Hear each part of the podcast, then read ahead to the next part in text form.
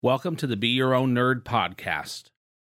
This is where I hope to make the tech in your life fun again by educating and helping you with all your tech questions and problems.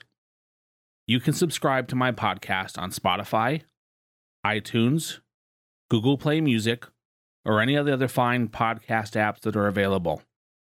You can also sign up for my free newsletter on my website, beyourownnerd.com. You can also get free helpful tech guides on my website. Welcome to episode number 14. Always check your spam filter. I was on Facebook yesterday and I saw a post from a lady who sends out a weekly newsletter. And in the post, she had said, Hey, everybody, please check your spam filter because I don't think any of you are receiving my newsletters anymore.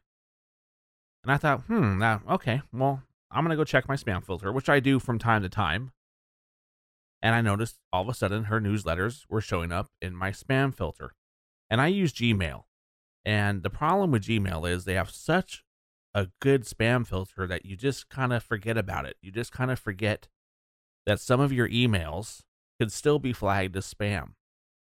And for whatever reason, ever since seems like January 1st, a lot of people are complaining that emails that they used to always get reliably in their inbox on Gmail are now being flagged as spam.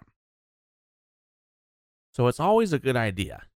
Take take a moment, maybe once a week, maybe once a month, to go into your spam filter and make sure that emails that you used to be receiving are not being flagged as spam and move to the spam filter.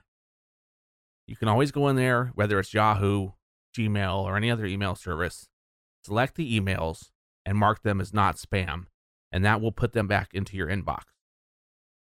And if you ever have the scenario where you're going through your inbox and you're flagging a bunch of emails as spam, remember sometimes that can have the, the problem where if you're flagging something about, let's say, computer hardware, and then somebody that you email from time to time sends you something about computer hardware, that may be flagged as spam.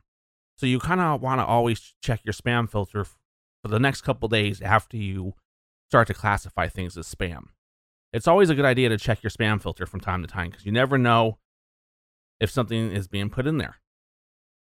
Another example of always checking your spam filter is if you ever reset your password. If you go to a website and let's say you forgot your password and you do a password reset, you click the reset password link and they tell you they're going to email you a, an email to verify that it's truly you and you're going to have to click that link and create a new password.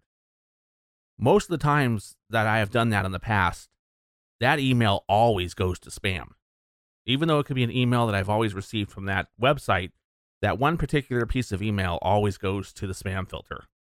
So if you ever have to reset your password and you never get the password reset request always check your spam filter there as well. It's just a good habit to get into.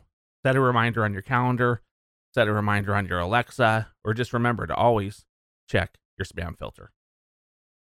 Thank you so much for taking the time out of your busy life and listening to my podcast, Be Your Own Nerd.